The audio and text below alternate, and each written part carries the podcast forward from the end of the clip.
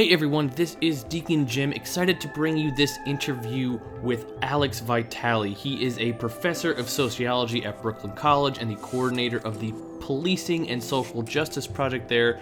And I am talking with him about his book from 2017, The End of Policing. And now you might be asking yourself, what is a church doing getting involved with this discussion with a book like The End of Policing? And well, there are two main reasons for it. Number one, we stand with the poor and the marginalized and the oppressed, those groups who have historically been victimized by an authoritarian governmental force that historically has roots in furthering oppression, and as time goes by, has been continuously militarized and held without accountability. And number two, we believe that Christ was political.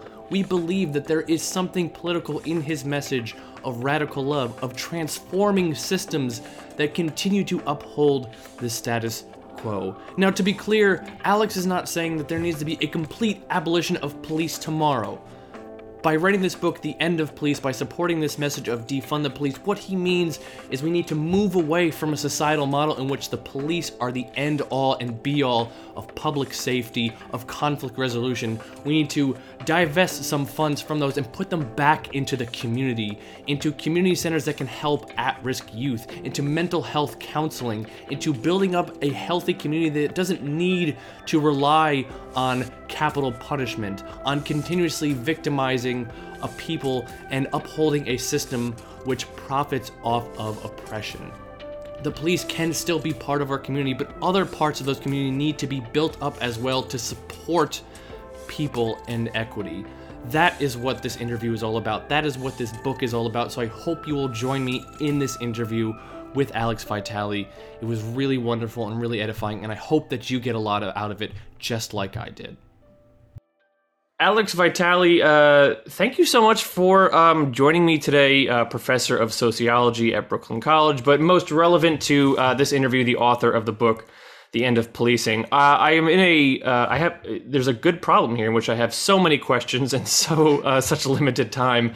but I always kind of like to start at the beginning, um, which I guess is just, if you could talk a little about your impetus behind writing the book and if you could touch on also your your methodology on going about it because you have a lot of links to articles and research but you mentioned ride-alongs as well so i'm, I'm curious about just that whole process sure well it's a it's a long story. You know i've been doing this work for 30 years now. So i got started actually in a really indirect sort of way doing this work which is that i was working at the san francisco coalition on homelessness in the late 80s and early 90s and had studied you know housing policy and community development work not mm-hmm. not policing in school and what shifted gears for me was that it was during that period that we began to see this ramping up of the criminalization of homelessness something that we're experiencing once again here in New York City. Mm-hmm. And so this was happening in the early 90s. Then I moved to New York in 93, right as Giuliani is elected mayor. And I watched the pro- that process playing out. And it really got me to think about the interconnection between policing and a whole set of urban, let's call them social problems. Mm-hmm. And so rather than being like a standalone scholar of policing, I was really an urban scholar thinking about how policing fit into broader questions about the economic directions of the city, the, the production of social and economic and racial justice. And I think that that contributed to a kind of critical eye about policing as just one of many tools that government could use to address its public safety, public order, and justice problems. Mm-hmm. And the more I developed a kind of expertise in policing, including, you know, riding around in patrol cars, going to police training, sitting in on meetings, and of course, reading the scholarly literature, memoirs by police officers, getting to know police officers uh, really all over the world. I've, I've worked in Africa, Asia, Latin America, Europe, et cetera. So this all made me very skeptical about things like police reform as we conventionally think of it mm-hmm. and and really just this idea that police is the only available tool we have for producing public safety yeah um, I, am also i was also must be must admit that I was a little bit curious as reading this. I mean, I know um, if you, since you do quote so many academic um, research and so many academic papers, also if you encounter any pushback academically, because I know Brooklyn College does have criminology classes, so I'm wondering if there's people who are kind of looking at you through the side, like, what are you doing with us over here? Okay, well, not so much at Brooklyn College. You know, we don't have a criminal justice program. Mm-hmm. Our criminology courses are taught as part of a liberal arts program. Okay. In, and I teach in the sociology and African American studies departments. Hmm. So uh, there is, of course, some some pushback, but you know, our students uh, disproportionately, you know, young people of color from heavily policed neighborhoods, they come in the front door with a a certain amount of firsthand experience and b a certain kind of skepticism about policing. Mm-hmm. now that doesn't mean that they uh, you know embrace all my ideas and and i wouldn't want them to uh, in, in some simplistic sense. But of course i'm a part of much larger international conversations about these questions. And of course i get pushback. You know there there's a whole industry of academics who work very closely with police, who are heavily professionally invested in police reform, who get large grants and contracts to do this work. And, and my research and writing has been very threatening mm-hmm. to, to their kind of business model and their academic worldview. And it's, I raised some pretty, what I think are some important, really ethical issues uh, that are directly challenged to some of those folks. So there there has been some some pushback there, uh, but not actually as much as I imagined. Mm-hmm. Uh, a lot of those folks have preferred to just kind of uh, ignore me and hope I'll go away. and that worked a little bit for the first year or so that the book was out. But now, you know, it's just uh, omnipresent. It's in six languages. It, you know, I'm eh, part of conversations all over the world with, with major foundations and human rights groups, et cetera. So they, they've increasingly had to kind of come to terms with these arguments. Well, and certainly, I'd have to imagine since um, you know the Black Lives Matter protests in 2020 and how there's been a lot of a focus on that, and that is something I do want to get back to. Uh, but I first wanted to just talk about. Um, I'm glad that you mentioned your international experience and studies there because there is a portion of the book in which you you're talking about the history of policing and how it was formed, and you do mention the London Police specifically, which is uh, famously a police force which does not carry firearms with them. Um, and I'm wondering if you find and what the response might be to people who I, have seen so many people who push back against criticisms against studies by just kind of saying like well but it's not the same. London is not the same as america in their approach or new zealand is not the same in their approach to covid as america. And there's always kind of these excuses of like well but it's just not the same thing. And i'm wondering how you respond to that because it seems like the subtext of that argument is um, well, no, things can't change here. They are the way that they are. Uh, but there does seem to be, I mean, we're human beings. There has to be some universality to it. Yeah, so it's a complicated question because, you know, there are meaningful differences, but they're not really the differences that I think people tend to try to point to. I think when we when we look at different forms of policing around the world, what we're really seeing is different expressions of how government functions in general in those places. So that when we see, for instance, um, police used to suppress opposition parties, police engaged in widespread human rights abuses like torture and kidnapping and extortion, we see that that's occurring in governments that, that practice that stuff broadly where elections are stolen, where uh, top government leaders are raiding the economy for their personal bank accounts, you know, and so uh, I think there's a growing awareness that uh, countries get the policing that they set themselves up for, mm-hmm.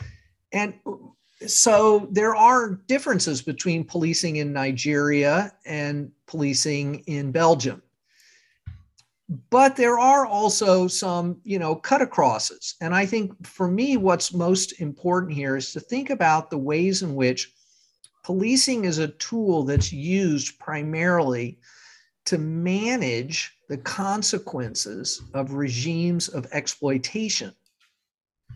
So we see the formation of policing in the 19th century and late 18th century in relationship to the primary forms of exploitation in the global economy at that time, which are colonialism, slavery, and mass industrialization.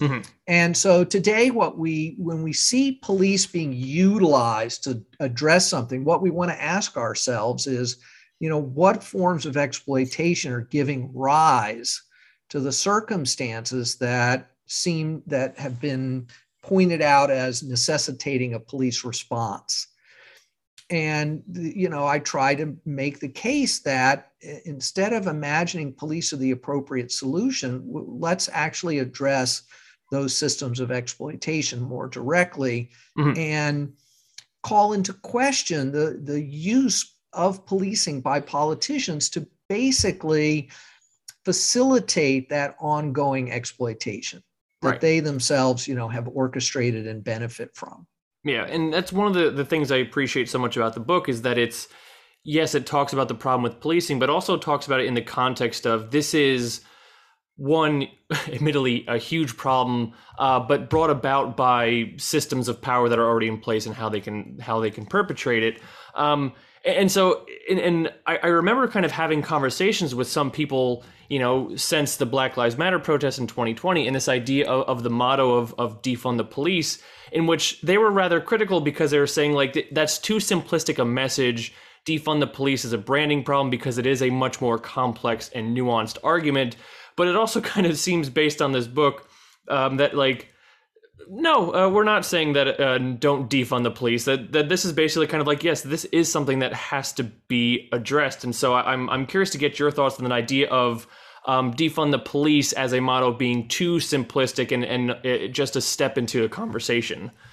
Well, I don't I don't think it's a question of being too simplistic, but I do think it is incomplete in an important way. So, mm-hmm. you know, defund the police, which was not a term I had ever heard or used, you know, uh, emerged that summer out of uh, struggles in, in directly in Minneapolis. And one of the things, two of the things that were really important about it is that it's it signaled a rejection of police reform body cameras, implicit bias training, community policing. It said, look, we've been sold that bill of goods.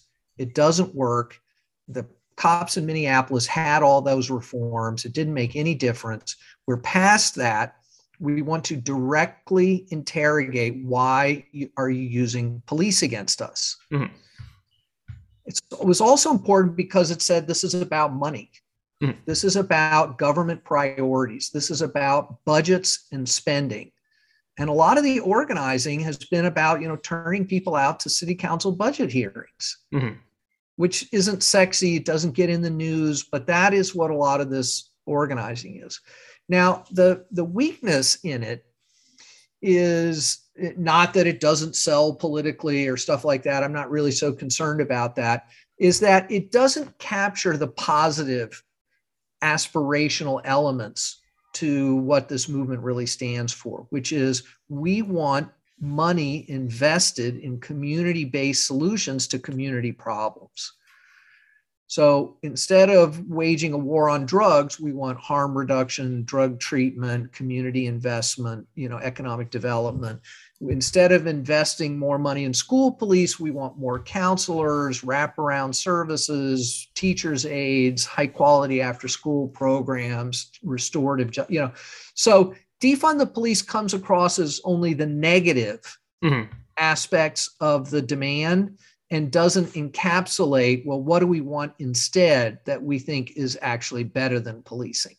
Yeah, and because I, know a, lot of a lot of uh, comments and criticisms that came out of that. Like, okay, so if we get rid of the police, you know, when you're robbed, when you're attacked, who are you actually going to call then? You know, and, and kind of how that attitude kind of spurns or, or, or comes out of this this prevalent idea that like the, the police are kind of essential to our fabric as a society. Like without the police, we cannot survive, which seems a little bit disingenuous or or just kind of like, well, no, what you are saying there is kind of a problem that we that does need to be addressed. That's what we're saying in the first place. there's this continuum along defund the police to okay well we need to get the police out of the schools and the mental health business and maybe stop the war on drugs to well we're working to a long-term vision of total police abolition. Mm-hmm. and so uh, what is disingenuous is of course this idea that what people are asking for is tomorrow there are just no police and then we figure it out from there. Right. Right? So no one's saying that. Everyone understands that if there were no police tomorrow there would be you know very real negative consequences of that what people are demanding is better public safety interventions than just police mm-hmm.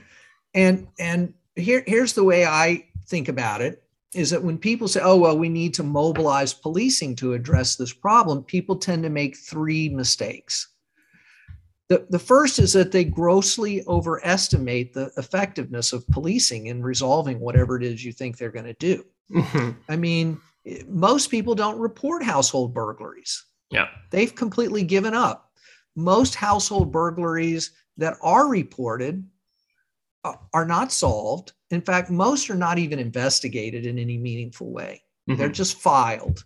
The police come after the harm has come, they take a report, and that's it. And even when there is an arrest and a conviction, it doesn't really solve the problem. It costs more money to incarcerate burglars than burglars actually steal. the, the second is we, we don't calculate the costs mm-hmm. of policing. We just assume, oh, well, policing exists and it can be infinitely expanded as needed right. and it's all good. Well, policing is hugely expensive. It takes up a huge part of municipal budgets. It crowds out other possible things we could be spending money on. But also, it enacts a lot of harm.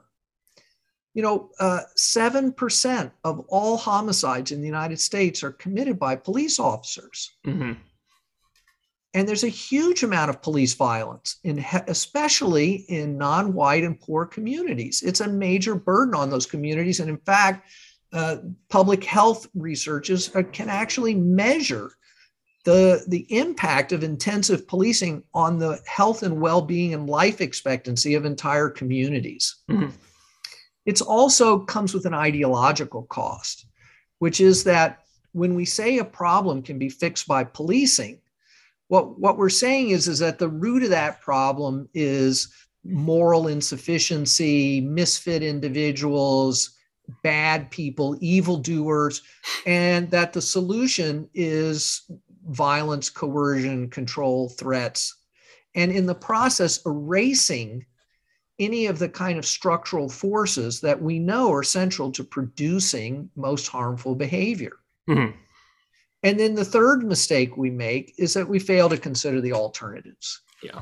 We just assume, well, policing is the only possible tool that's available to produce public safety. And so when there's a safety problem, we want more of it. But in fact, for most of the things that you think policing is helping you with, there are much better alternatives. And I'm not talking about, oh, in 20 years we'll transform society. I'm talking about tomorrow we could begin implementing better things than using policing to address the vast majority of what police actually do. And this includes violent crimes, sexual assaults, burglaries, robberies, you know, school disruption, shootings. For all of that stuff, we have much better alternatives than just relying on policing. Yeah, and some of the the anecdotes and stats listed in the book are, are rather eye-opening because it really seems to undercut this idea that policing are um, crime prevention as much as it, it seems like uh, it's it's kind of a, largely a reactive force instead of a proactive force, and the the proactivity does tom, does tend to come at the expense of um, non-white citizens, poor and, and, lower class citizens, because of um, that's how it's been, and that's the easy easy approach that kind of grabs the headlines. Uh, well, look, just think about this for a second. If if we're concerned about the well being holistically of poor communities of color, mm-hmm. then we should look at all of the harms that are being visited upon people in those communities. And it turns out that the most severe harms are things like wage theft, predatory lending practices, mm-hmm. illegal evictions, unscrupulous landlords. These things exert much more of a negative influence on the well being of those commu- communities. Discrimination in hiring and wages, you know, uh, discrimination in the provision of transportation services so that people are, are left isolated from where the jobs are. These are the real harms. And of course, policing doesn't address any of those harms. Mm-hmm. You know, and that those those harm uh, industrial pollution, uh, poisoning the water supply with lead, right? This kills many more people and steals many more dollars out of the community than all street crime combined. Mm-hmm. But the politicians tend to say, oh, the problems of these communities are that there are bad people, members of the community, not people, not the bankers and the landlords, but the people who actually live in the community are bad and they need to be punished. And therefore, as a politician, I don't have any actual responsibility for all these other problems because I sent the police. Mm-hmm. And this, of course, is exactly the pattern we're seeing from Mayor Adams, unfortunately. Yeah. Statistics are, are, are something which um, can so easily be wielded in an incorrect manner. I mean, uh, the news, especially here in New York City, and especially during the, the recent mayoral election, there were so many statistics about about crime, and that was really the thing that people talked about. And I'm wondering if you could talk a little bit about I guess just their import or how they may be a, a, little bit disingenuous as well, because oftentimes I think what people don't realize are crime statistics are supplied by the police, and there tends to be a focus on the negative. I mean, in 2020, De Blasio also implemented, you know, kind of mental health teams that would respond to certain emergency calls, and that was lauded at first. But there's really been no mention of that, of that being effective, of how many times that has been implemented because especially in the most recent campaign between Eric Adams, who was a former cop, and Curtis Sliwa, who fancies himself a, a member of a vigilante justice uh, team, it was all about getting tough on crime instead of rehabilitating it. Or revitalizing communities yeah. in mm-hmm. meaningful mm-hmm. ways, which is what we really want. Mm-hmm. Right. So, so look, crime statistics, it is a little complicated, but in a way, it's not the primary issue because there there is crime, there is harm happening. Mm. And we certainly did have an uptick in homicides. I mean, it's it's undeniable, and that's a very reliable statistic.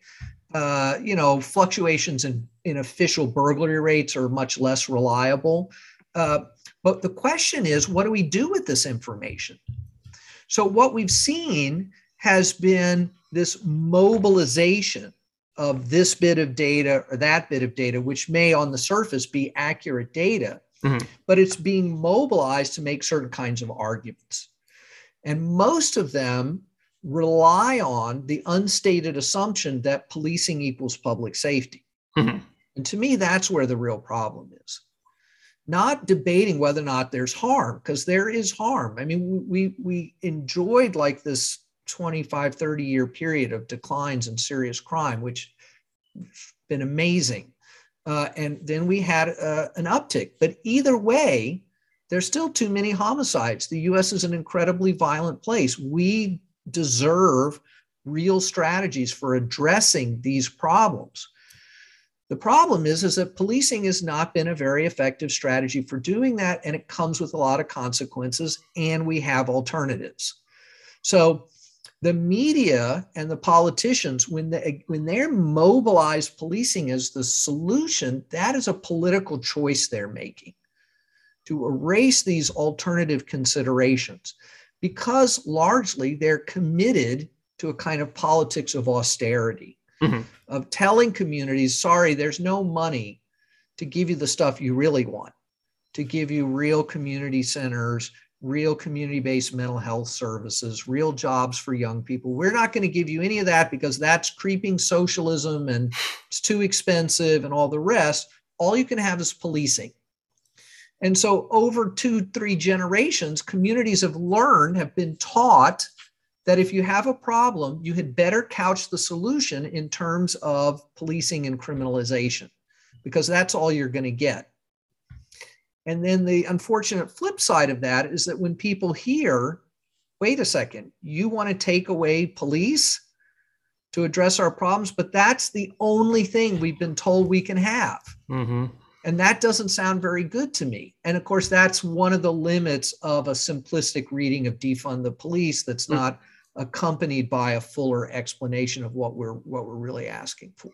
Yeah, and and you you touched upon that idea of this is creeping socialism, which is uh, I have to roll my eyes at at people that say such things, but it, that also does get to to into my next question. This idea of hurdles when it comes to a lack of advocacy or the lack of kind of a, a, public push behind it. I mean, in your chapter on criminalizing homelessness, it's full of, of, of all sorts of facts and statistics about not just the money that's being wasted on arresting and jailing uh, the homeless population, but also about what other states are doing through other programs to kind of change that. And you'd sort of think, especially in a city where we've gone through, you know, two years of a pandemic and all sorts of things, when some programs are certainly getting cut because we have to control the budget that there should be a pragmatism in the sense of like well here's how expensive this is but look at what we can put this money towards. And so it's a complicated question i'm sure but what what are yeah. kind of the factors that are that there's a, a, lack behind a push or advocacy for these reforms or programs? Well, let's just look at the homeless situation in the subways for a second. So, mm-hmm. so we just had some data out from from the city estimating that there were about 300 350 people kind of actively living in the subway.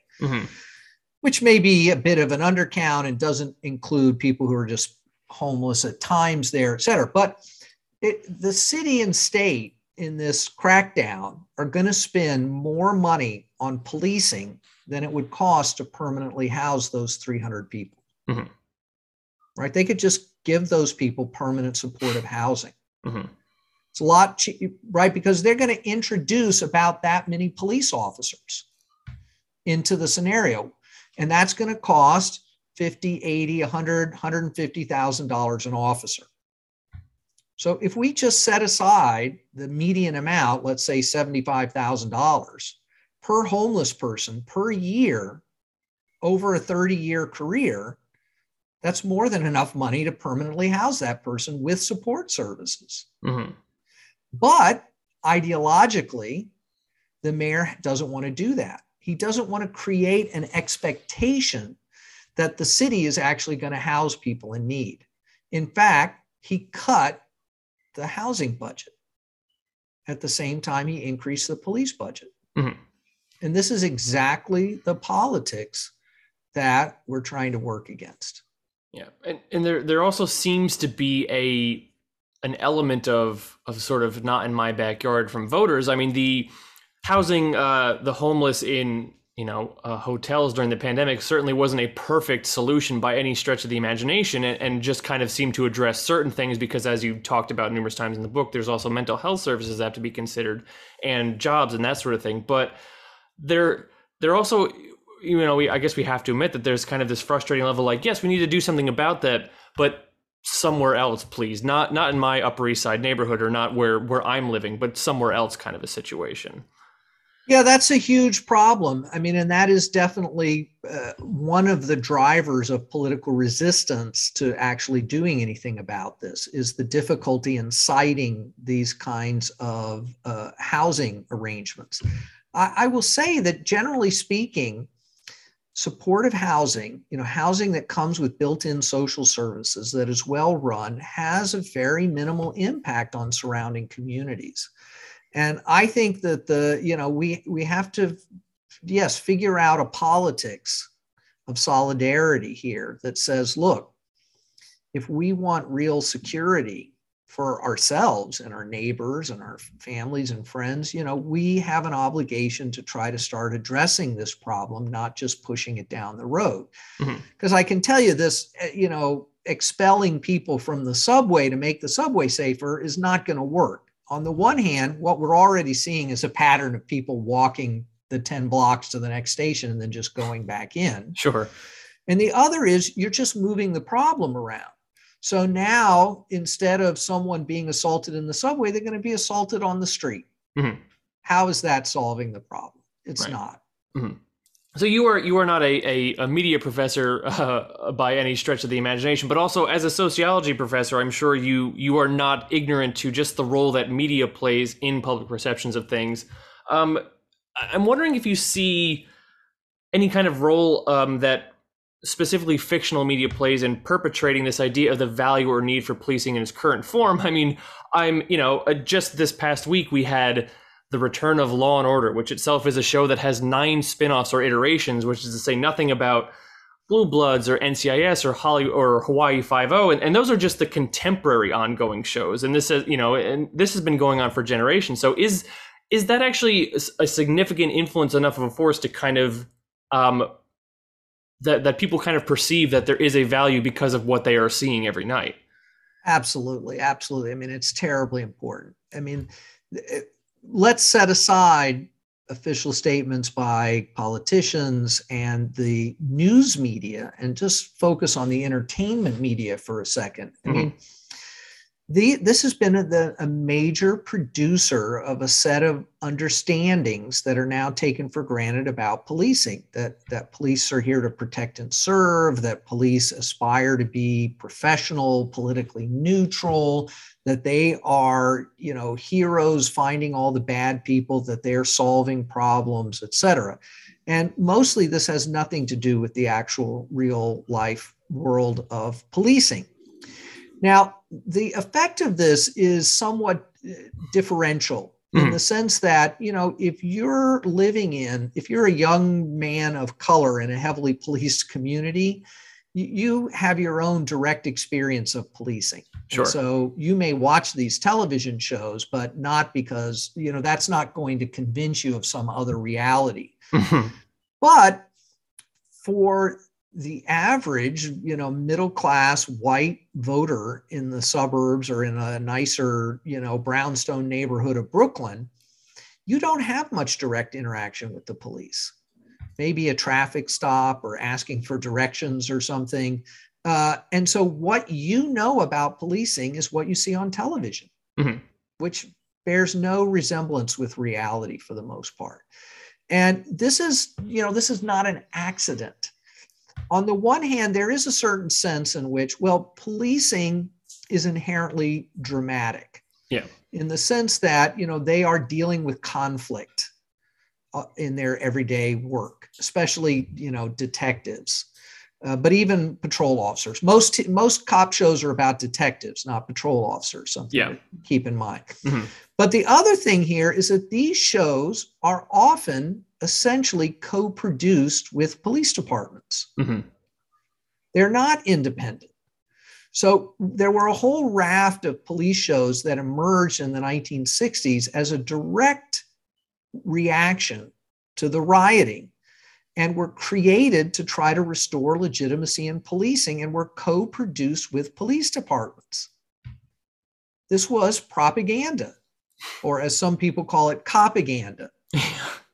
and and through the you know and ever since then shows like cops mm. live pd are co-produced with police departments those shows have a vested interest in not accurately portraying policing.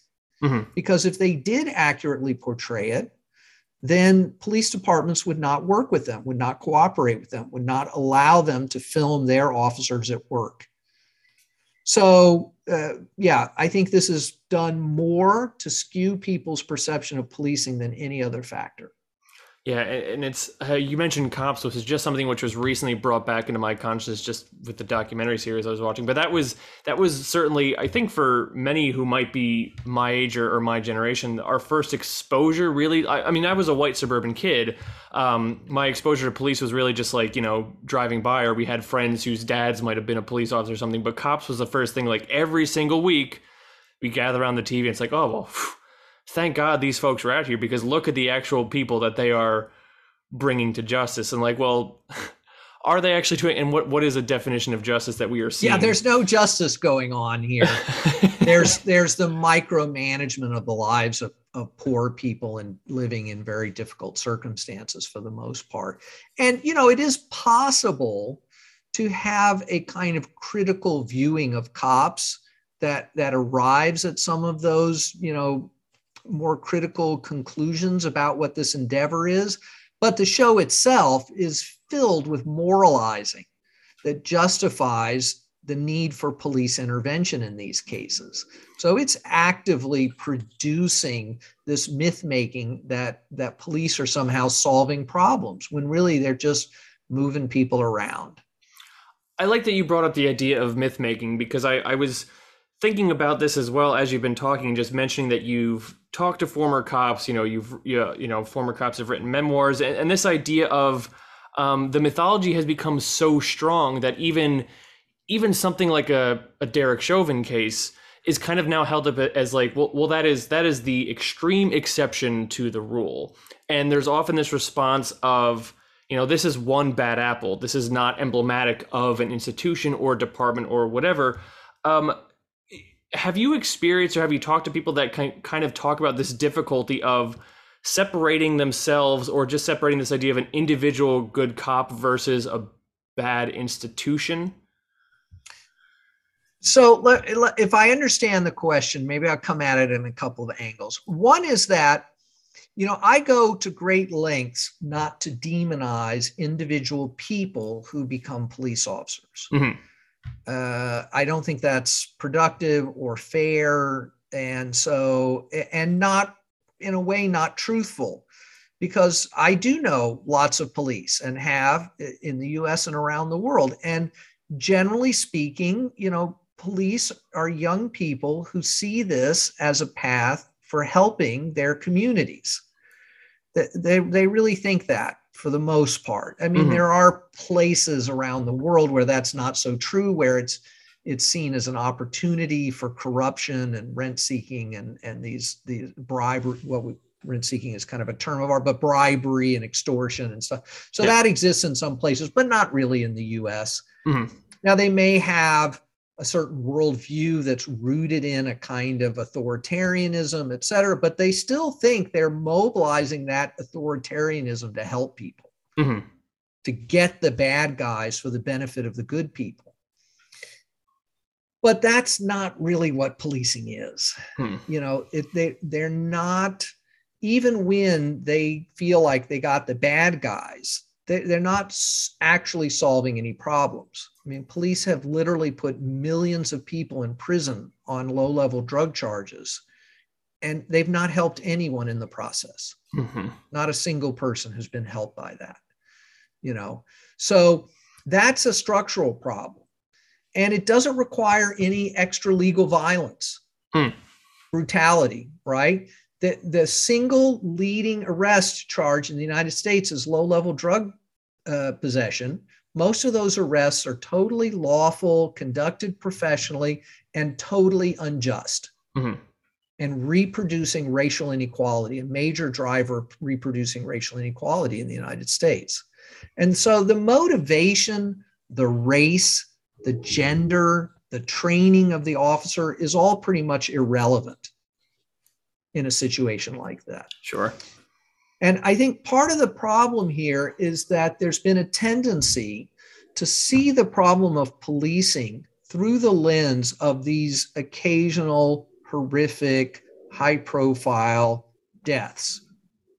And then to try to imagine a solution that uh, based in kind of reverse engineering something that would prevent that specific thing from happening again. Mm-hmm, right. And this is completely misguided way to approach this. That's what generates this well if we gave them some de-escalation training if we put body cameras on them if we gave them implicit bias training that this would fix the problem.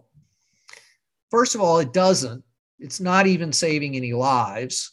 But even if it did save a few lives it doesn't do anything about millions of fundamentally unjust unproductive encounters between police and the public that don't end up on the nightly news. Mm-hmm.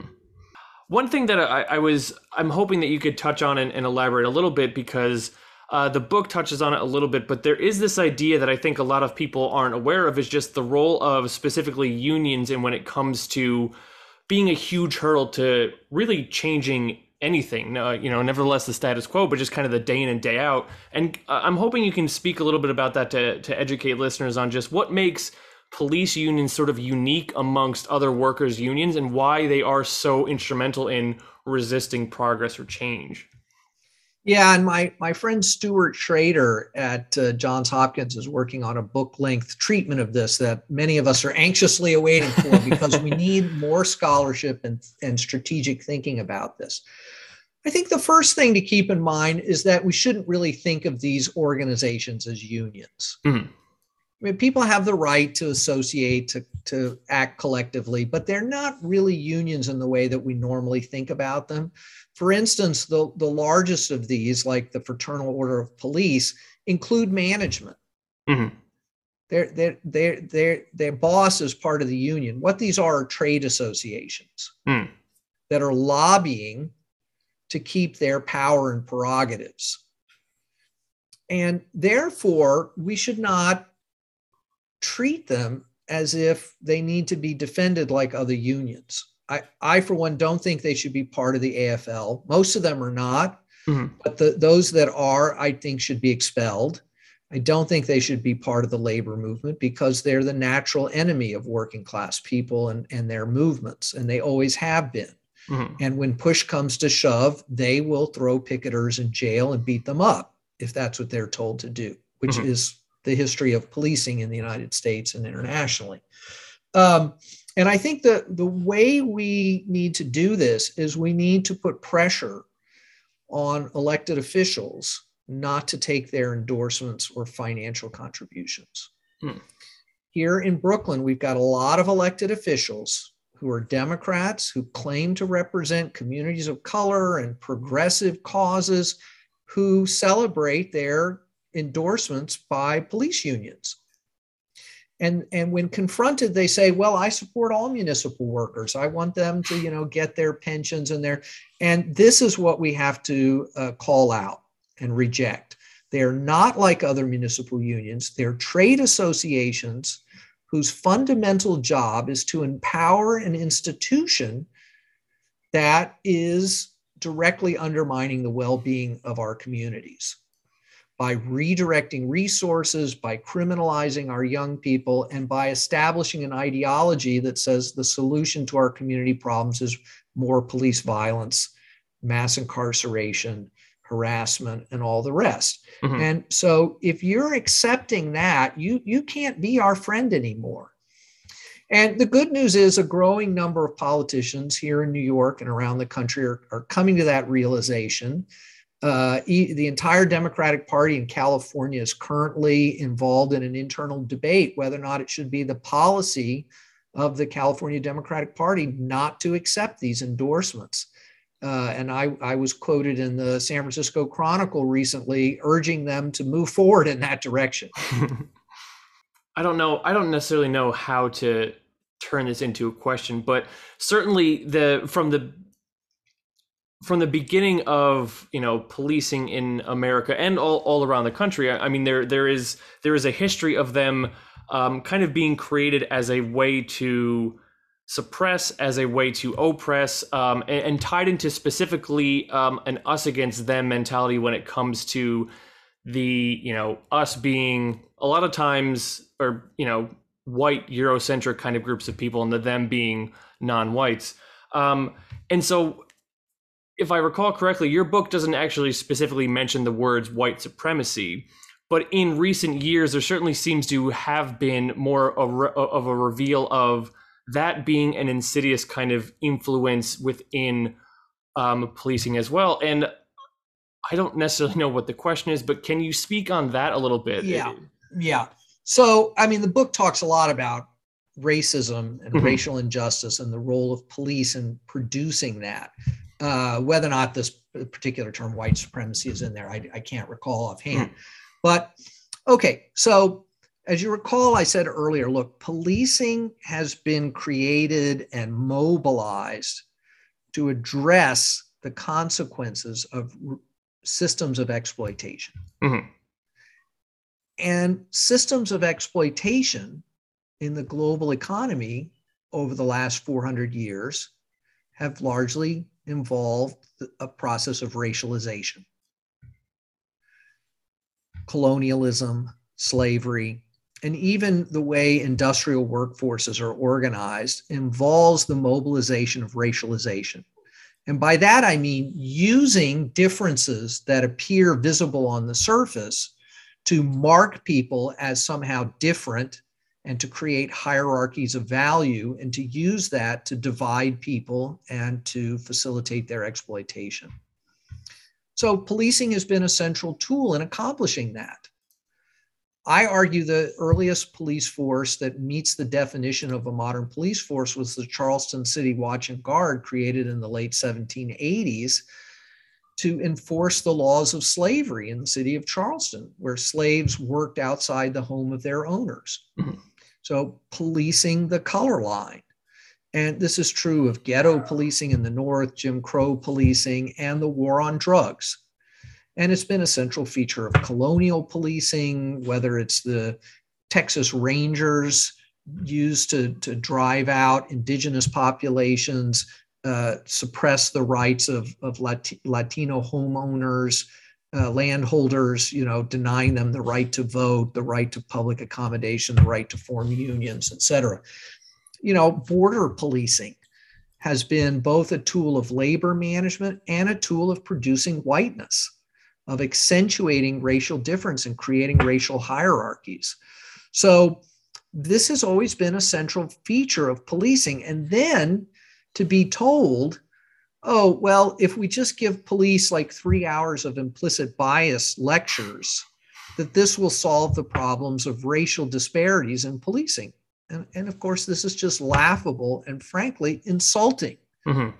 It's, it's offensive to be told that this is going to solve the problem, right? It's offensive to anyone who knows anything about the history of racism in the United States to think that a few hours of lecture of police of police officers is going to make any difference. And of course, the NYPD's own internal research showed that the training had zero impact on the behavior of officers. They, it was just it's just ridiculous. It's designed to tell us that they're doing something about the problem without actually having to do anything. Mm-hmm. That's why implicit bias training was created to provide political cover.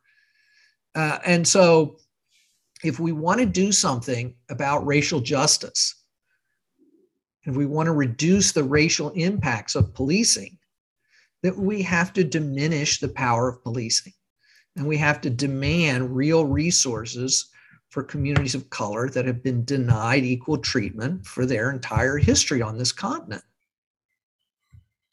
There's also, it, it seems like police too are so i don't want to say susceptible but there seems to be i mean you mentioned myth making uh, and, and, mythology and just just that kind of idea of there, there also seems to be something at play uh, with police when it comes to tradition or like well my father was a cop and his dad was a cop and my uncle was a cop and just this idea of it is kind of a little bit absurd to kind of think like, well, if this is being handed down and this is kind of a tradition and in a lineage, then how are things going to change just by are are, are they thinking by proxy by just you know well you know?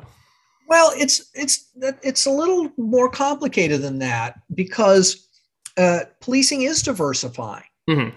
a majority of recruits now into the nypd are young people of color who live in the city. Mm but I don't think anyone feels that policing has changed as a result of that. Yeah.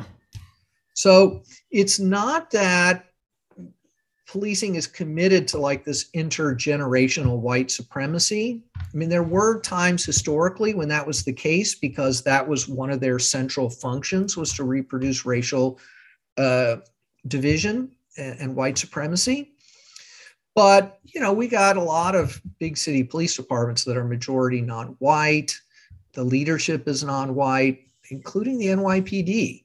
But that doesn't mean that the institution, through its core functions, isn't still reproducing racial inequality mm-hmm.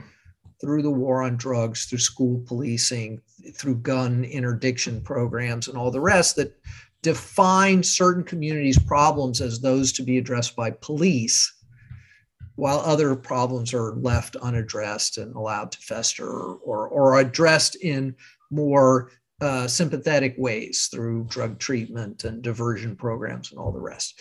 So, you know, uh, kids who get caught with drugs up in fancy private schools in Westchester, nobody calls the police. Mm-hmm.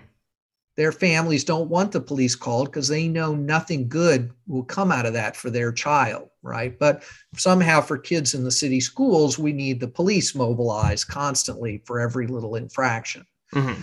Uh, so diversifying police, racial bias training, this is not the real solution. The solution is to quit using police to do these things. And to and to give those young people who want to help their communities options other than policing as a stable, viable middle class career. Right? So, where are the jobs coaching football in a community center and mentoring young people? you know, tutoring algebra so that they can get through high school. You know, these are jobs that really help people, really build up communities, but those jobs don't exist.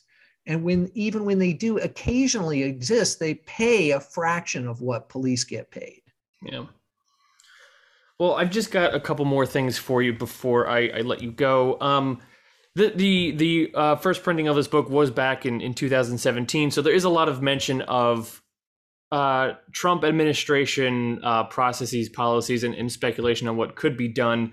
Um, I'm wondering if there has been, or or are there indicators of any change? I know one of the things that that Biden ran on was this idea of like, yes, I support the police, but not without accountability. And I mean, has there? I mean, you know, he's the administration's only been in place for a year so far, but I mean, is there even even steps towards change or or or, or no. nothing? No, you're no, already shaking the, your head. Not at the federal level. Not at the mm-hmm. federal level. No, Biden has always been a close friend of policing as an institution, and mm-hmm. he's pouring more resources into it. And these accountability measures are talked about but never implemented and most of them wouldn't make any difference even if they were. So not, there's nothing positive happening at the federal level except maybe some awareness that there needs to be investments in other kinds of public safety interventions other than policing. So there's a lot of talk about community-based anti-violence investments and so that that would be great. Mm-hmm but that needs to be combined with reductions in policing, is my view. Mm-hmm. The, the flip side of that, though, is that policing is primarily a local matter. Yeah. The federal role is actually quite minimal. And the, the battles over public safety are really happening at the local level. So here in New York is a whole crew of incoming city council members who campaign very explicitly on a program of we need something better than policing to keep our communities safe. So I think we're going to see a lot of pushback through the budget process as those city council members say, well, where where are the supports for our communities to produce public safety? You say you're the mayor for public safety. Why can't we have a community-based anti-violence program? Why can't we have uh, our community center fully staffed? Why mm-hmm. can't we have drug treatment on demand for our young people? Why can't we have real community mental health services so we don't have to call the police? Yeah. And I know certainly here in New York, we're already kind of seeing some of those discussions or battles. Um, Mayor Adams wanted to change bail reform. Albany seems to be pushing back against that. Or even, you know, Al- Alvin Bragg, who ran on said, well, there's certain things we're not going to prosecute. And it's like, what do you mean you're not going to prosecute certain things? So there, there is already that kind of interplay, uh, you know, being brought to the focus here. Um, and I, my final question, I guess, for you is uh, I, one of the things that I, I, love maybe the most about your book is is when you talk about in these chapters the reforms and alternatives. So it's just that it's it's not just the idea of here are criticisms, but also like here are steps to take or here are concepts. Um, and, and I'm wondering, since especially you mentioned that a lot of this change is going to come, or a lot of this focus comes at a, at a local level, what I mean, like even I'm doing this podcast on behalf of a church. What can an organization like this church do, or even just an individual member to kind of participate, contribute, or to work towards these alternatives and reforms that that are being proposed and discussed? So there there are a lot of campaigns underway here in New York City to to dial back school policing, to decriminalize sex work, to provide community based mental health services instead of policing, to uh, uh, create community based violence reduction initiatives like Cure Violence, Credible Messenger programs. We have some really great programs doing this work in Brooklyn, but we need more of that. We need more of that, and we need that reflected in budget priorities. So I think there need to be frank conversations in congregations about well what are the harms that we're really worried about mm-hmm. and there also needs to be a little reality checking about what are you know the relative threat of some of these harms right? Because just because you saw something on television one time doesn't necessarily mean that's really an active threat to your well-being. Mm-hmm. but there are real concerns and they need to be addressed and we need to get them out on the table and then talk holistically. Put everything on the table. What could what do we really want to address that is, is policing really the only tool we want to address our young people involved in violence no it turns out when we give communities a chance to put everything on the table the policing falls pretty far down on the list people have a lot of really good ideas about what they want for their young people to keep them healthy and safe and be successful in school. And school policing is not, and, and community policing is not the answer.